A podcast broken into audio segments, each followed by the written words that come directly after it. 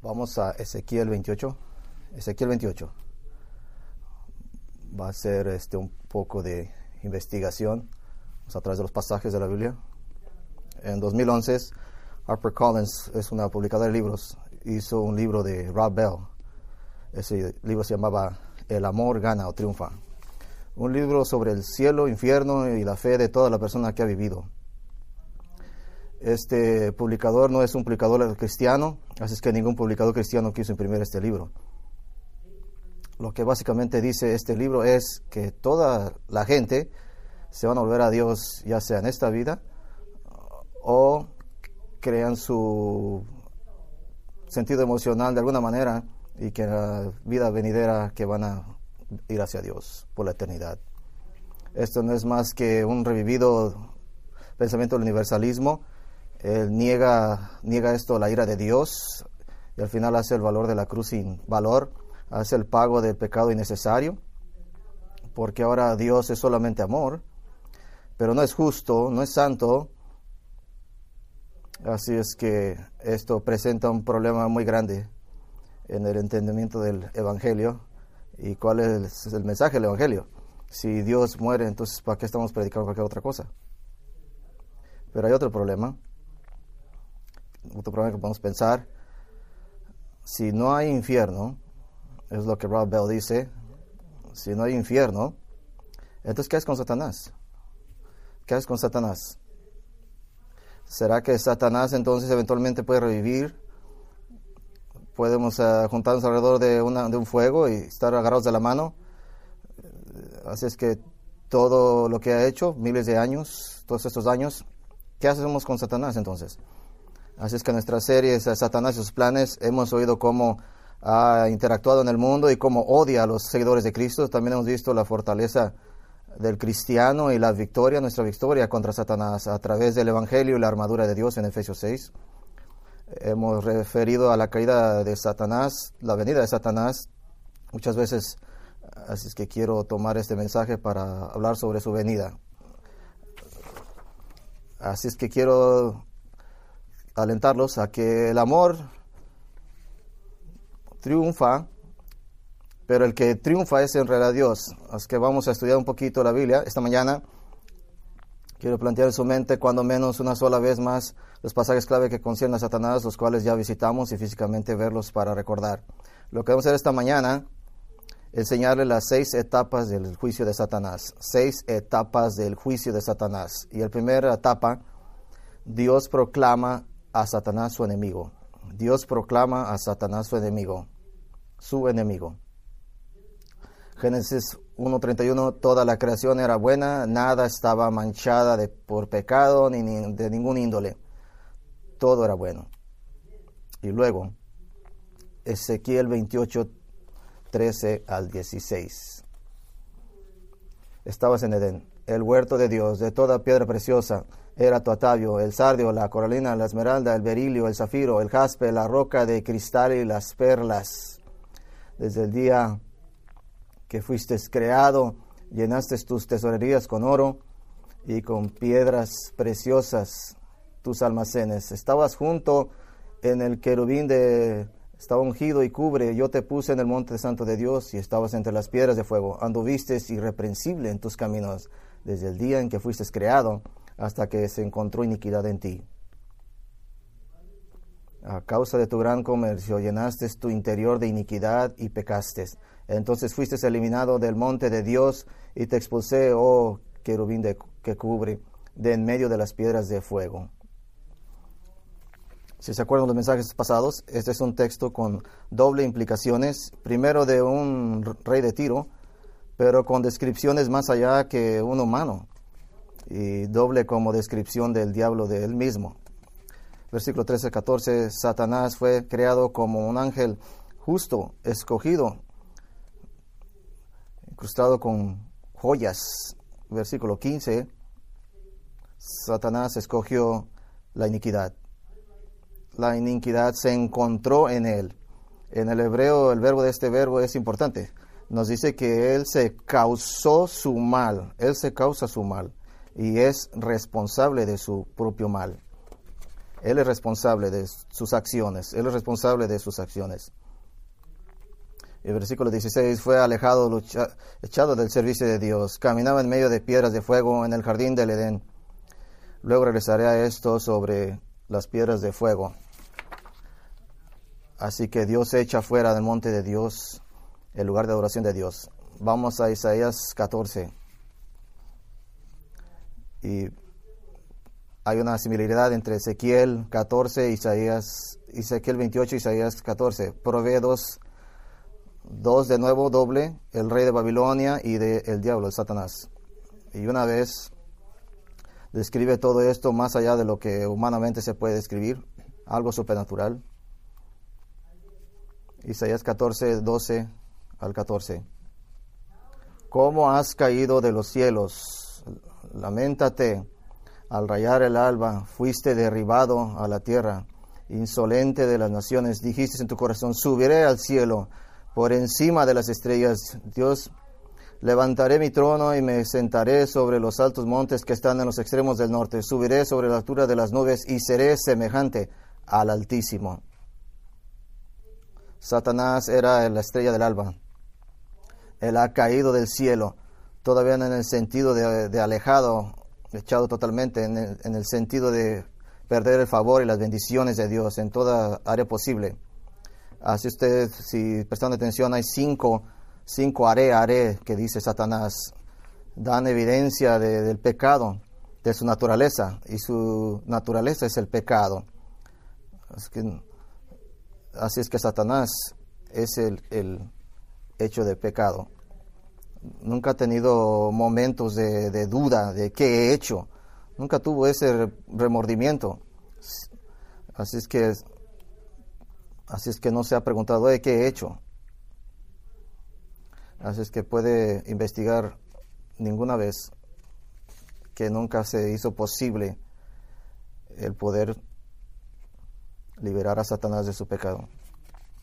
Pablo advierte a los líderes de la iglesia del pecado original de Satanás, el orgullo, y de cuidado de no caer en él.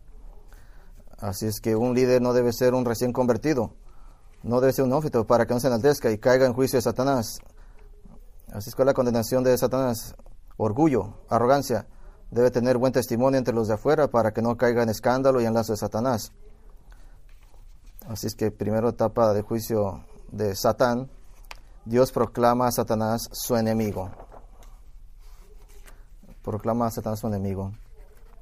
Vamos hasta atrás, hasta muy atrás, al jardín del Edén. En Génesis 3, ahora vamos de regreso en el jardín del Edén, donde Eva es visitada por la serpiente. Algunos cuestionan si literalmente Eva hablaba con la serpiente o no. Ya hemos leído esto en Ezequiel 28, donde hemos establecido en un mensaje anterior que Satanás era un guardián querubín el ángel de Edén, Eva ya lo conocía cuando era la estrella del alba, ya tenía conocimiento de, Satanás. Pero en ese instante Satanás parece haber inhabitado a una bestia, así como una serpiente, así como entró en Judas la noche que traicionó a Jesús. Hay otros tipos de pasajes, el asna de Balaam en números 22, donde habló supernaturalmente. Hay otro procedente para animales, dada estabilidad para animales. No, así es que, así es que no, no diga que va a ser confrontado por una vaca, eso no se convierta en vegetariano a causa de eso. De vez en cuando un animal ha hablado en la Biblia. Algunos dicen, dicen que esto es simbólico, pero así es que no hay razón para hacer que esto es un simbólico. Segunda Corintios 1.3 dice, Pablo llama a Satanás la serpiente. Apocalipsis 12, 9 y 22 lo llama la serpiente antigua. Y aún hoy, a causa de la maldición, los humanos asociamos a las serpientes con el diablo y con temor. no sé si hubiera tenido el mismo efecto si Satanás se hubiera aparecido como un pato o entre un pato. Así es que no, no, no, no parece que encaja. tiene que crear temor. Tiene que causar dificultad ha tentado a Eva y él y Adán han desobedecido a Dios, han comido del fruto prohibido, del árbol prohibido. Así es que vamos a la segunda etapa. Dios declara la futura derrota de Satanás. Dios declara la futura derrota de Satanás. Vamos a Génesis 3.14. Génesis 3.14. El Dios le dijo a la serpiente, porque has hecho esto, así es que de todas las vas a arrastrarte en tu panza y te arrastrarás por todos los días. Esto es la maldición hacia la serpiente. Algunos creen que, que posiblemente tenían pies, algunos creen que no hay evidencia para, para esto. Pero piense el simbolismo de todo esto. La serpiente incitó a Eva a pecar comiendo del fruto prohibido. Eso era su pecado. Así es que ahora la serpiente va a comer polvo toda su vida. Es que para recordarle de todo lo que hizo por toda la vida de la serpiente. Así es, Levítico 11:42 declara que cualquier animal que se arrastre no es bueno para comer, está maldecido por Dios. Algunos se han comido serpientes, así que estás desesperado, pero generalmente no vas a un restaurante y pides serpiente. Así es que no está en el menú. Así es que está ahí la maldición en la serpiente. Pero ahora tienes la declaración en, contra de Satanás. Versículo 15. Y pondré enemistad entre ti y la mujer, entre tu simiente y la simiente de ella. Él hollará tu cabeza y tú herirás en su talón. Así hay enemistad, tiene, hay hostilidad. Eh, no, está diciendo que estoy un poco triste. Esto es como 12 naciones en guerra. Esto es muy, muy importante, muy serio. Eso a un nivel básico se refleja en, en los manos de la batalla. Así es que podemos ver esta traducción que significa atacar, esta enemistad, aplastar. Pero la locación de, de cada ataque, donde pegues el ataque, es lo que hace la diferencia. Un golpe letal o un golpe no letal. La semente de ella le dará en la cabeza es un golpe letal, eventualmente derrotándolo. Así está interesante, la, palabra semiente, semilla, es singular. Es un término que puede usarse para hablar de toda una gente o individuos. Esto es universalmente conocido como los teólogos lo conocen en latín como el primer evangelio, las primeras buenas noticias. Así es que aquí al principio, en la introducción del pecado, antes de que Dios pronuncie maldición sobre el humano, Dios provee la respuesta a la maldición del pecado. Redención viene. Un Salvador vendrá a aplastar la cabeza de Satanás. Y, oh, por cierto, siendo que semiente se refiere a toda una gente, recuerda la promesa de Pablo a los cristianos en Roma, Romanos 16, 20. Y el Dios de paz aplastará en breve a Satanás debajo de sus pies. La gracia de nuestro Señor Jesucristo esté con ustedes. Así es que los seguidores de Cristo, la semilla de las mujeres, nosotros participamos de esta derrota de Satanás. Ahora, para vamos ahí, vamos a Juan, vamos al Evangelio de Juan, capítulo 12. Vamos a estar estudiando la Biblia hoy. Juan, capítulo 12. En los versículos de este Evangelio sobre el ministerio de Jesús, su crucifixión se mide en solo términos de unas horas.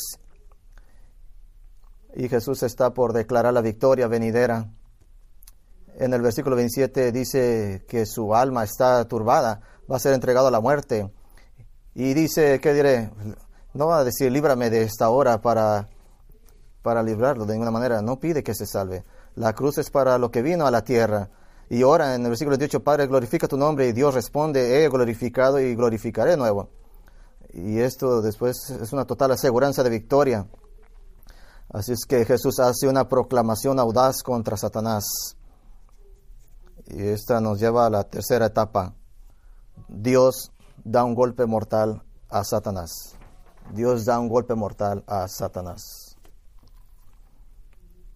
Esto lo podemos ver en Juan 12:31. Juan 12:31.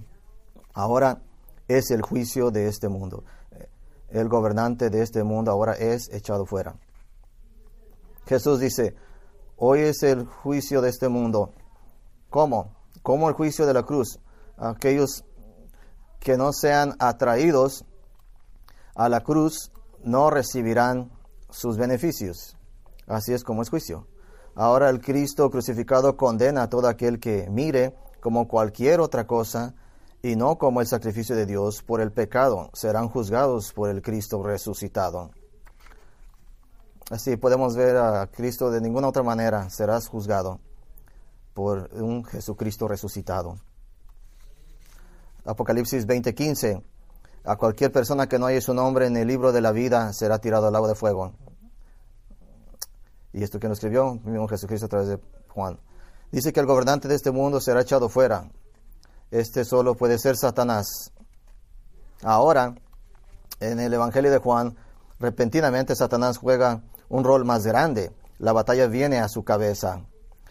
En cuanto deja el aposento alto de la última cena, Jesús dice en Juan 14:30, de ahora en adelante no hablaré mucho con ustedes porque el gobernante de este mundo viene, pero él, no tiene nada en mí. ¿Quién viene? Judas. Judas, investido por Satanás. En Juan 16:11 declara el gobernante de este mundo es juzgado. ¿Qué significa? La autoridad de Satanás es tomada y ahora el reino del mundo será poco a poco tomado de él. Le fue permitido por Dios asumir el control bajo la soberanía de Dios de todo este mundo. Cuando Adán y Eva llevaron a la humanidad al pecado y la depravidad, Satanás ha causado caos y dolor y destrucción desde entonces, viendo la tierra como su posesión y su reino. Aún teniendo la imprudencia de ofreciéndole a Cristo el segundo lugar en el reino de Satanás. Mateo 4.9, Mateo 4.9. ¿Por qué es el mundo del dominio de Satanás? Porque toda la persona nacida en este mundo le pertenece. Jesús le dijo a los judíos de Israel, ustedes son de su padre el diablo. Juan 8.44, Juan 8.44. Toda persona es automáticamente por parte del reino de las tinieblas. Pero ahora, a través de Jesucristo, Pedro dice en primera de Pedro 2.9 que han sido llamados de las tinieblas a la luz admirable, a su luz.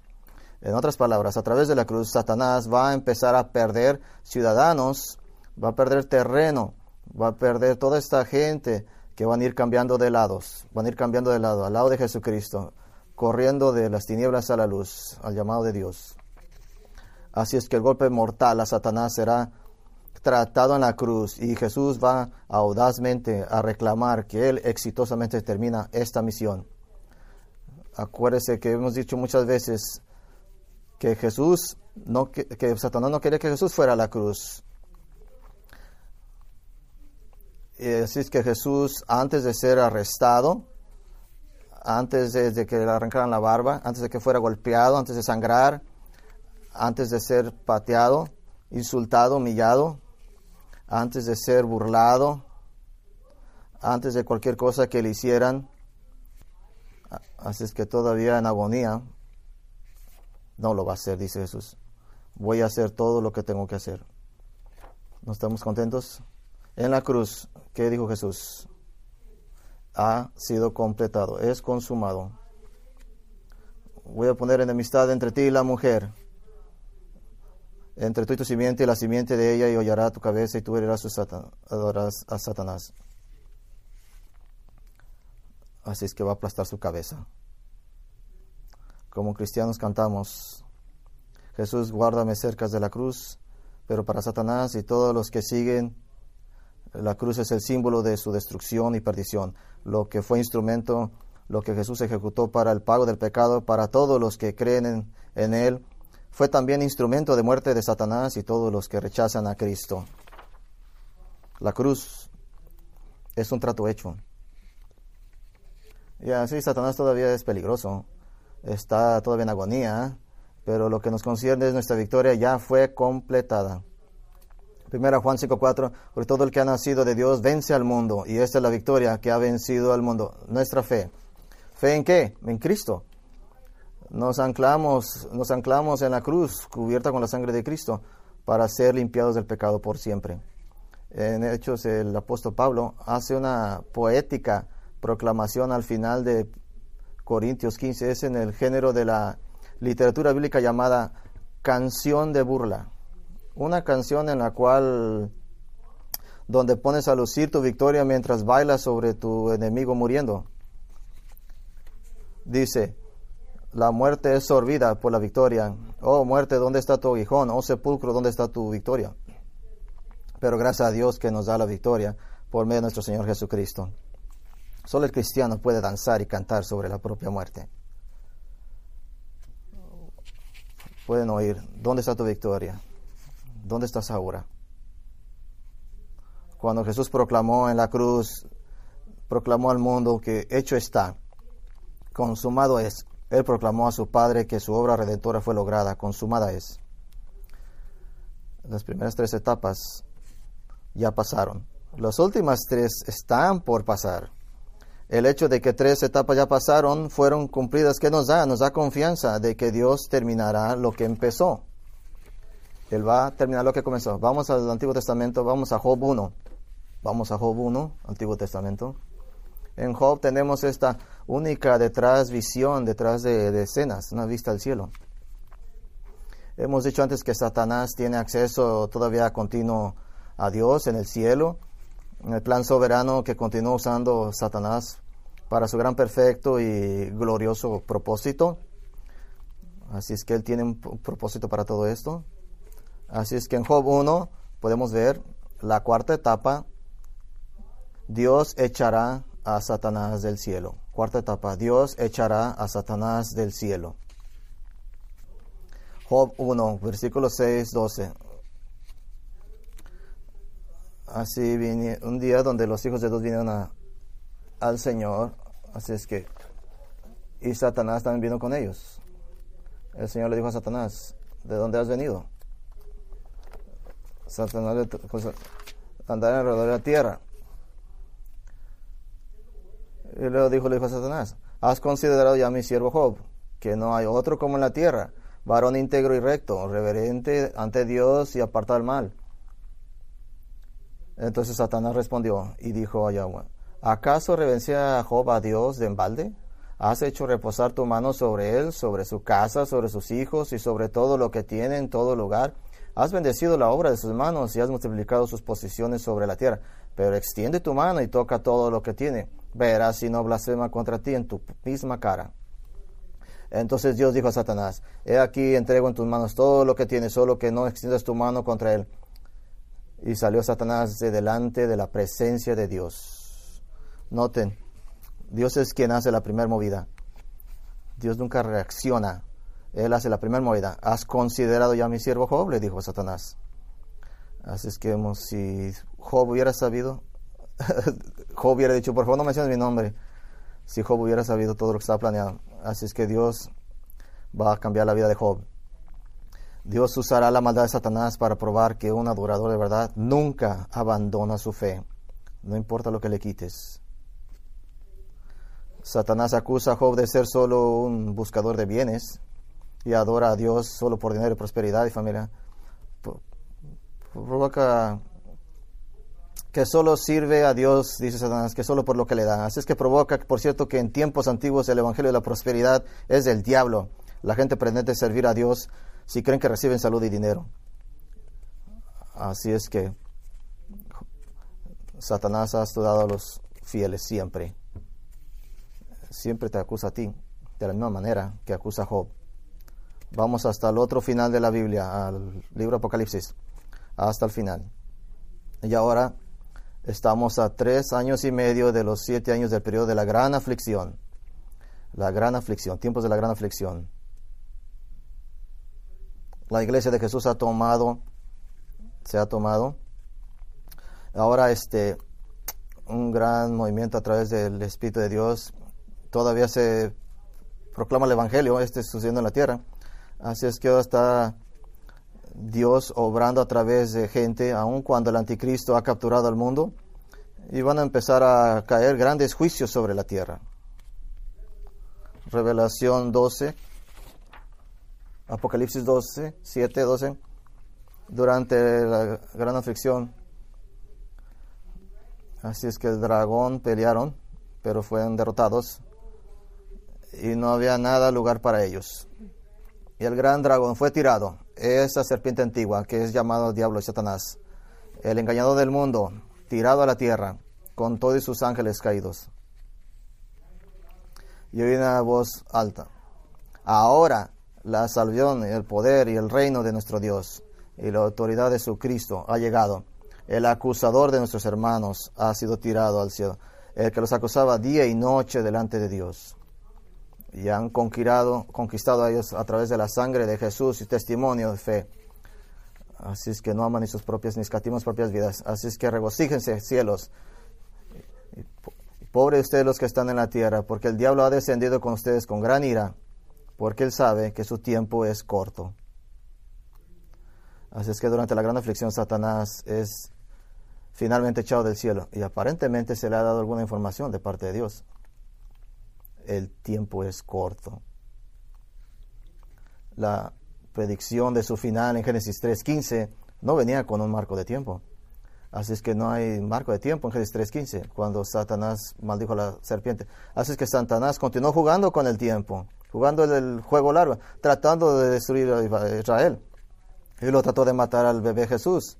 Luego tentó a Jesús de no ir a la cruz. Luego sobreabrumó a Jesús con temor y aprensión, traición, a través de toda esta humillación y tortura para tentar a Jesús, para llamar a su padre, para que lo llamara y lo rescatara. Pero Ahora Satanás ya no le queda tiempo para seguir jugando tiempo. Pero se le acabó el tiempo a Satanás. En su furia está enfocada en destrucción. ¿Y tras de quién va? Versículo 13. Cuando el dragón mira a la mujer, va tras la mujer que dio a luz al hijo varón. ¿Quién es la mujer que dio al hijo varón? Es Israel, dando nacimiento al Señor Jesús. antes de que escriba teológicamente Israel fuera de cualquier cosa. Así es que Satanás fue expulsado del cielo y ya no puede acusar más, sus mentiras paran a mitad de la gran aflicción. Por primera vez en miles de años los santos tienen descanso del acusador de este maligno. Vamos a Apocalipsis 20. nos adelantamos a solo tres años y medio, 42 rápidos meses. La tierra ha experimentado los juicios de los sellos de Apocalipsis 6. La tierra ha experimentado los juicios de las trompetas de Apocalipsis 8, 9. La tierra experimenta los misterios de los truenos de Apocalipsis 10. Y la tierra ha experimentado las copas del juicio de Revelación 16 al final de la gran tribulación uno tras otro y tras otro y tras otro. El anticristo ha matado a toda la gente. La tierra está hecha un desastre. La mitad de la gente ha muerto por los juicios de Dios. Y al final de todo esto, los ejércitos de la tierra se juntan contra Israel en el valle de Megido para encontrarse a su enemigo, tiene un enemigo más grande y ese es el, Jesucristo que ha regresado. Jesús dice en Mateo 7, así como la luz cae del este al oeste, así será la venida del hombre, el Hijo del Hombre. Así es que van a ver en el cielo que algo está pasando y que alguien viene. ¿Y qué hacen esos ejércitos? Apocalipsis 6:15 y luego los reyes de la tierra y los grandes generales, los ricos, los poderosos y todos libres esclavos se esconden en cuevas debajo de las tierras, llamando a las montañas y las piedras que caigan sobre ellos, para esconderse de del rostro de aquel que está sentado en el trono y de, la, y de su ira del Cordero. Joel 2.11, ese Señor que su voz ante sus enemigos es excedamente grande. Él ejecuta con poder, porque el día del Señor es grande y maravilloso. ¿Quién podrá soportarlo? Joel 2.31. El sol se convertirá en tinieblas, la luna en sangre antes del día poderoso del Señor. Zacarías 14, el Señor saldrá y peleará contra aquellas naciones, así como pelea el día de batalla. Zacarías 14, y esta será la plaga con la que el Señor golpeará a la gente y hará guerra contra Jerusalén. Y su carne se pudrirá mientras están de pie, caerán mientras están de pie y con todos sus enemigos han sido acabados. Zacarías 14:9 nos dice que el Señor será rey sobre toda la tierra. Ha vencido sus enemigos. Ahora hemos llegado a la quinta etapa. Dios atará a Satanás de la actividad de la tierra. Dios atará a Satanás de la actividad de la tierra. Apocalipsis 20, versículo 1. Y vio un ángel descender del cielo, en su mano la llave del abismo, y agarraron a Satanás, la serpiente antigua, el diablo, el cual es Satanás, sabes que para entender quién es él, y lo ataron por mil años, y lo tiraron al abismo, y lo sellaron sobre él, para que no tenga y pueda salir a engañar a las naciones, hasta que los años terminen. Después de eso tiene que ser soltado por un pequeño momento. Así es, por mil años en la tierra, la tierra será reinada por Jesucristo mismo y libre de la actividad de Satanás. Es un tiempo de glorioso gozo. Será como de repente si alguien hubiera nacido con problemas, todo eso va a desaparecer. No habrá actividad satánica. ¿Cómo lo hicimos antes? Vamos a preguntarnos. Va a ser glorioso. Se va a ver la diferencia. Nos da un ejemplo en Isaías 65, 21 harán casas y vivirán en ellas, plantarán viñeros y comer su fruto, no plantarán en otro lugar, no comerán otro lugar, como los días de los árboles, mi gente, mis escogidos vivirán el trabajo de sus manos, no trabajarán en vano, ni perderán ni niños, porque serán descendientes de la simiente de bendecida de Dios Así es que antes de que llamen, yo responderé. Mientras ellos hablen, yo, Dios, ¿me puedes ayudar? Oh, ahí está. Antes de que proclamemos, pidamos algo, Dios ya lo proveó. Así es que en su casa, en su área particular de la tierra, tú puedes plantar algo y verlo crecer. Nada se lo va a impedir. Nada va a ser obstáculo. Por cierto, hasta Satanás está amarrado durante este tiempo en que Cristo reina. Todavía pecado seremos los de iglesia resucitados sobrevividores de la gran aflicción. Así que la primera generación de los humanos, eh, versículo 23, serán bendecidos. Pero luego algunos serán tentados a pecar mientras reina Jesús. Zacarías 14 dice que las naciones desobedientes no tendrán lluvia. Isaías 65, 20. El mundo va a saber quiénes son los pecadores porque morirán jóvenes, solo vivirán hasta los 100 años. Y aún, aunque Satanás está atado, las serpientes de, las, de la tierra todavía serán recordadas del pecado y todas se arrastrarán. Isaías 65, 25. El lobo y la borrega comerán juntos. Es una escena muy gratificante. El león comerá pasto como el buey. Así es que no se derramará sangre en el reino animal. Así es que todos los animales están felices, ¿verdad? No y el polvo será el alimento de la serpiente. Oh, ni modo, serpientes, todavía están maldecidas. No se ha quitado esa maldición. Así es que hubiera confrontado esto, el atado de Satanás, para estar consistente con la vista teológica. Aquellos que no asimilan los mil años de Jesús, algunos teólogos dicen que Revelación 20 que está sucediendo ahora y que Satanás supuestamente está atado, que según eso es lo que creen.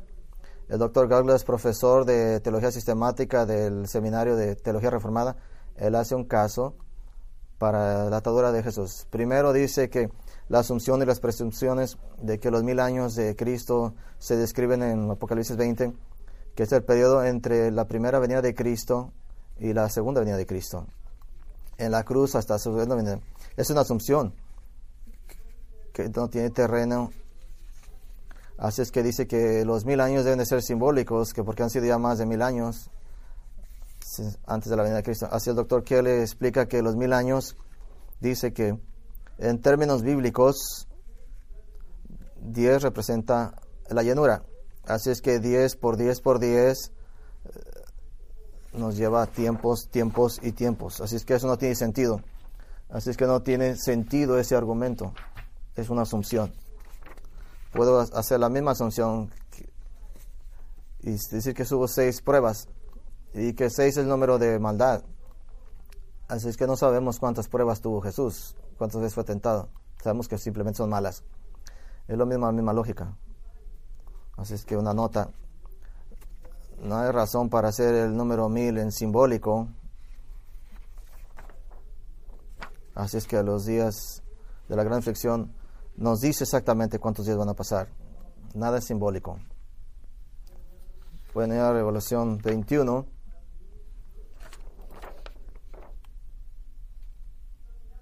Algo más para considerar.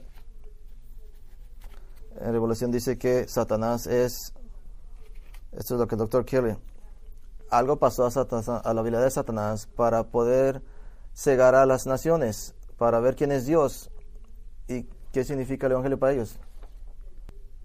Así es que según la obra de Jesucristo, siendo coronado en gloria Jesús en el trono de gloria, Satanás perdió su poder para engañar a las gentes. Piensa que ya Satanás perdió el poder para engañar a las naciones en esos tiempos. Pero podemos ver que no tiene lógica eso. De que Satanás ahorita está atado porque sigue la gente siendo atacada por Satanás. Así es que no tiene sentido ese argumento. Así es que esta es su conclusión. Lo que él dijo. Así es que Satanás no sigue engañando a la gente según su teoría de él, la cual no tiene sentido. Problema. El Dios de este mundo, todo el pasaje en Revelación 20, tiene que ser considerado. Cuando hablamos del abismo, estamos hablando de el abismo es una prisión Así es que no puede ser algo parcial. Así es que aún los demonios han pedido a, Jesús que, se, que no sean echados al, al, tormento. Así es que no podemos decir que los dos, los que están en el abismo, simple tienen un poquito acceso al, a la tierra, no como tenían antes. No tiene sentido eso. ¿Cuál es la realidad? Piedra 5.8. Ser, tener cuidado con el león a tu adversario que anda rugiendo, a quien devorar. Pablo dice que los desobedientes que profesan deben ser entregados a Satanás. 1 Corintios 5.5. Pablo comanda a, las, a los casados que frecuentemente que no sean tentados, que tengan frecuentemente sus relaciones, que no estén Pablo dice que no debes de ser movidos por Satanás. Dice que en 1 Timoteo entregó a líderes no fieles en la iglesia de Éfesos y que a quién se los entregó a Satanás. En 1 Timoteo 5:20 algunos falsos creyentes en la iglesia ya habían ido en pos de Satanás. Así es que la atadura de Satanás solamente la va a hacer Dios en esos mil años. Así es que debemos de tener la armadura de Dios para librarnos de las artimañas de Satanás. Así es que si hoy es el milenio, estamos viendo el milenio, qué tristeza, porque no tiene nada que ver con lo que dice la Biblia. Si no fuera suficiente, ¿por qué no nos lo dejamos ahí? ¿Por qué no lo dejamos ahí por un tiempo y que siga siendo torturado? No es la manera que Dios trabaja. Así es que Él va a obtener total gloria. Dios va a soltar a Satanás una vez más. Vamos a Revelación, Apocalipsis 20, 7. Y cuando los mil años pasen, Satanás será librado una vez más. Gog y Magog serán listos para la batalla. Así es que van a rodear el campamento de los santos y fuego descenderá del cielo y consumirá a todas esas personas. La última etapa, Dios consignará a Satanás al infierno por siempre. Dios consignará a Satanás al infierno por siempre. Versículo 10, Apocalipsis 20. Y Satanás que ha engañado, ha sido tirado al, lago de fuego con el falso profeta y el anticristo.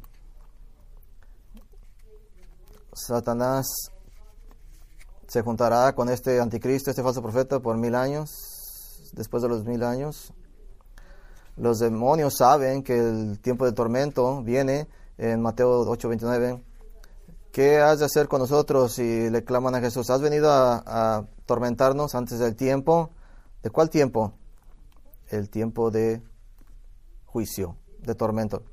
Así es que tenemos el trono de blanco, donde el nuevo cielo la nueva tierra nunca más podrá ser la humanidad ser dominada por el pecado, a causa del originador de Satanás. Así es que tenemos el lago de fuego, el lago de sufre, llamado doce veces llamado por Jesús el infierno en los evangelios, llamado a, causa de un lugar en Israel, un lugar específico llamado Topet, era en el valle del hijo de Inom. En Segunda Reyes 23.10 nos dice, es, es, un centro de idolatría del tiempo del rey As y Manases hasta el sur de Jerusalén, donde pequeños niños fueron consumidos vivos, siendo ofrecidos al dios Molec. En Segunda de Crónicas 28.3 nos explica esto. Últimamente el, buen dios rey Josías destruyó a Tofé de ese lugar en el valle de Inom y lo hizo un basurero para Israel y se le proveía basura para que siguiera quemándose. Hay evidencias que este valle pudo haber regresado de nuevo a hacer, a hacer sacrificios. Así es que juicio, Jeremías proclamó que en el futuro, que ese valle sería llamado el valle de la muerte y que serían tirados, muertos, quemados ahí. Eso en Jeremías 7, en Jeremías 19. Así es que el valle de Topet, en el valle de Nom, se hizo algo simbólico de lo que es la destrucción, generalmente sobre el eterno juicio de Dios en particular. El humo de, de Gehenna se podía ver en Israel. A los niños se les decía no se acerquen a ese lugar, continuamente quemándose todo lo que se tira de. Así es que eventualmente se hizo el valle ahí llamado Gehenna. En la griega traducción aparece 12 veces en el Nuevo Testamento como infierno. En, de alguna palabra antigua del Antiguo Testamento que dice el lugar del tormento de los malos. Pero ¿por qué esto el fuego representa el fuego significa juicio purificante divino. Muchas veces en la escritura, segunda de Pedro 3.10, la tierra antigua es consumida y purificada con fuego. Levíticos 10, fuego consumió a los hijos de Aarón.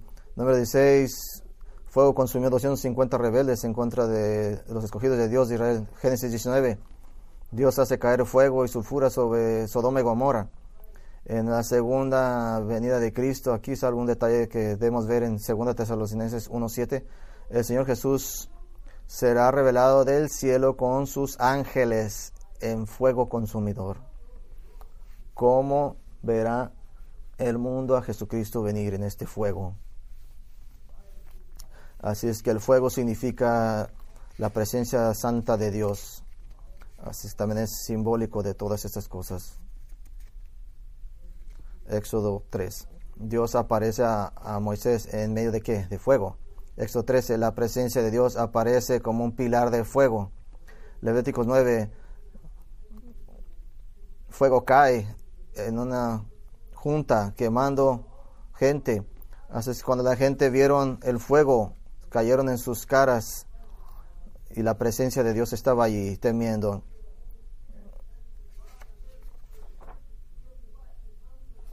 Así es que en lenguas de fuego también en, el día de Pentecostés. ¿Y qué tal fuego concerniendo en el juicio, en el último juicio contra Satanás? ¿Recuerdan Ezequiel 28? Que ha caminado en medio de las piedras de fuego. Algunos habla de, algunos creen que habla de las joyas preciosas que describe la magnificencia que tenía antes Lucifer que habla por su propia cuenta, eso no tiene sentido. Así es que usar la escritura, podemos con certeza decir que estas piedras de fuego son. En Zacarías 2, Dios declara que habrá un día en el futuro que cuando Jesucristo esté en la tierra, que Jerusalén reina en seguridad, dice que el Señor heredará a Judá como su porción, la tierra de su porción, y escucha Zacarías 2.5, y yo, y yo seré como una pared de fuego alrededor de él. Él declara eso, yo seré como una pared de fuego, como piedras de fuego. Esto en este caso no es literalmente una pared de fuego, pero es básicamente diciendo la seguridad de, de Israel, protección para Israel.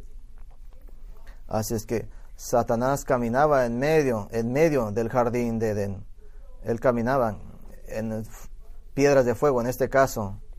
Así es que no hay razón para creer que no había una protección, protección de Adán y Eva y a todos los que estaban en la presencia y las bendiciones ante la presencia de Dios. Satanás estaba adentro de la protección de Dios, estaba en ese círculo de ese fuego protector con la gente de Dios. Pero ahora estará literalmente en el lago de fuego, donde van a dar todos los pecados, donde se mantienen fuera de Dios.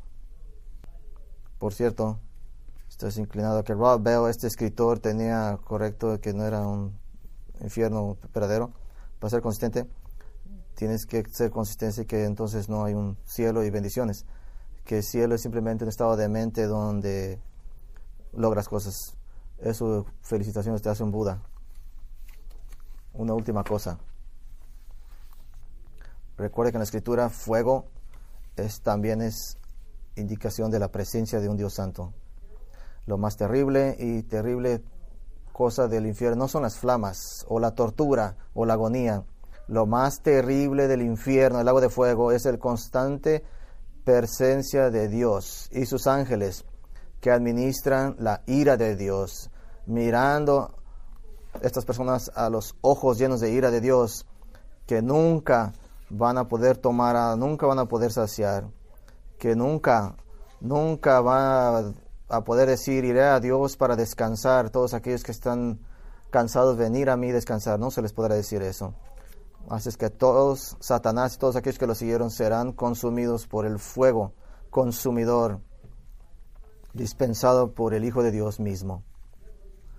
Así es que Revelación dice que todos aquellos que han rechazado a Dios serán tormentados con fuego y azufre en la presencia de de los ángeles en la presencia del Cordero, Jesucristo, ministrando el agua de fuego. Es una cosa muy simple. Arrepiéntete y recibe a Cristo como Salvador. Y eventualmente serás separado de Satanás por toda la eternidad en la presencia de Dios. O rehúsa la oferta que Dios te da, esta gracia, este regalo y serás con Satanás consumido. Así es que el humo de su tormento se eleva para siempre, por siempre, por siempre no tiene descanso, día ni noche. Eres muy tarde para Satanás. Está acabado. Pero el tuyo todavía no. Sigues vivo. Y puedes considerar que Satanás ha rechazado por miles de años. Pero tu vida puede ser contada simplemente en horas. Si no sabes, no conoces a Cristo, no lo enfrentes como tu juez, tómalo como tu salvador. Así es que hemos mirado algunos meses eh, todas estas estrategias de Satanás. Son terribles, son poderosas, son verdaderas. Si te agarra dormido, si estás cegado por tu propio orgullo, tu arrogancia, es la caída de Satanás. Habrá un día que no habrá más. Habrá un día que no jugará a través de la iglesia de Cristo. Así es que todas las pequeñas cosas que pasan en tu vida, todas irán, todas desaparecerán. Así es que en ese día, en la Nueva Jerusalén, nos dice en Apocalipsis 21, ya no vi ningún templo en la ciudad, porque el templo es el mismo Dios Todopoderoso y su Cordero, y la ciudad no tiene necesidad de un sol ni de luna. Así que la gloria de Dios da la luz, y su, y su Hijo es la luz de las naciones a todas las naciones, en toda la tierra. y sus puertas nunca serán cerradas de noche. Así es que no habrá noche. Traerán ahí, verán la gloria de Dios, todas las naciones, nada sucio entrará ahí, ni nadie que hace cosas detestables, solo aquellos que están escritos en el libro de la vida del Cordero. Primera Corintios nos dice de esta canción, algún día cantaremos esta canción de burla en contra de Satanás. porque tendremos todos asientos y veremos su juicio de Satanás, la destrucción que fueron atribuidas a él. Y Dios es el que gana y usted gana. Vamos a orar. Nuestro Padre, Satanás es un ser fuerte, poderoso Así es que su poder y sus acechanzas pueden arruinar una vida cristiana si caemos en sus estrategias. No nos arruinará hasta el punto de, destrucción si somos salvos. Nos ha dado aseguranza tu palabra de la salvación por tu santidad, pero sí tiene el poder de hacernos miserables, atacarnos, pero sabemos nuestra recompensa Oramos por todos aquellos que no han venido a la fe en Cristo, hombre, mujer, niño, niña, este día, tal vez motivado por el terror de quién es Satanás, todo lo que hace, quién es, a qué se dedica, nos haga ir, correr hacia Cristo, buscándolo a Él, el Señor Jesucristo. Oramos por los individuos en nuestras congregaciones que sus vidas son caracterizadas por desobediencia, desobediencia, por arrogancia, por orgullo, por pensar en sí mismos continuamente. Abre sus ojos a todas estrategias de Satanás, que miren a Cristo, piensen en Él. Y Señor, finalmente te pedimos en esta congregación, como toda una congregación, todos estos creyentes, que nos protejas, que nos permitas ser efectivos en el Evangelio, tu Evangelio, que nosotros no caigamos en esas estrategias de Satanás, sino que estemos fervientes en la fe, fortalecidos en la esperanza en ti. Señor, te damos gracias por el Evangelio de mi Señor Jesús, que nos santifica, que nos garantiza el futuro. El glorioso día vendrá, que todo se acabará, todo el mal. Te damos gracias y oramos en Jesucristo. Amén.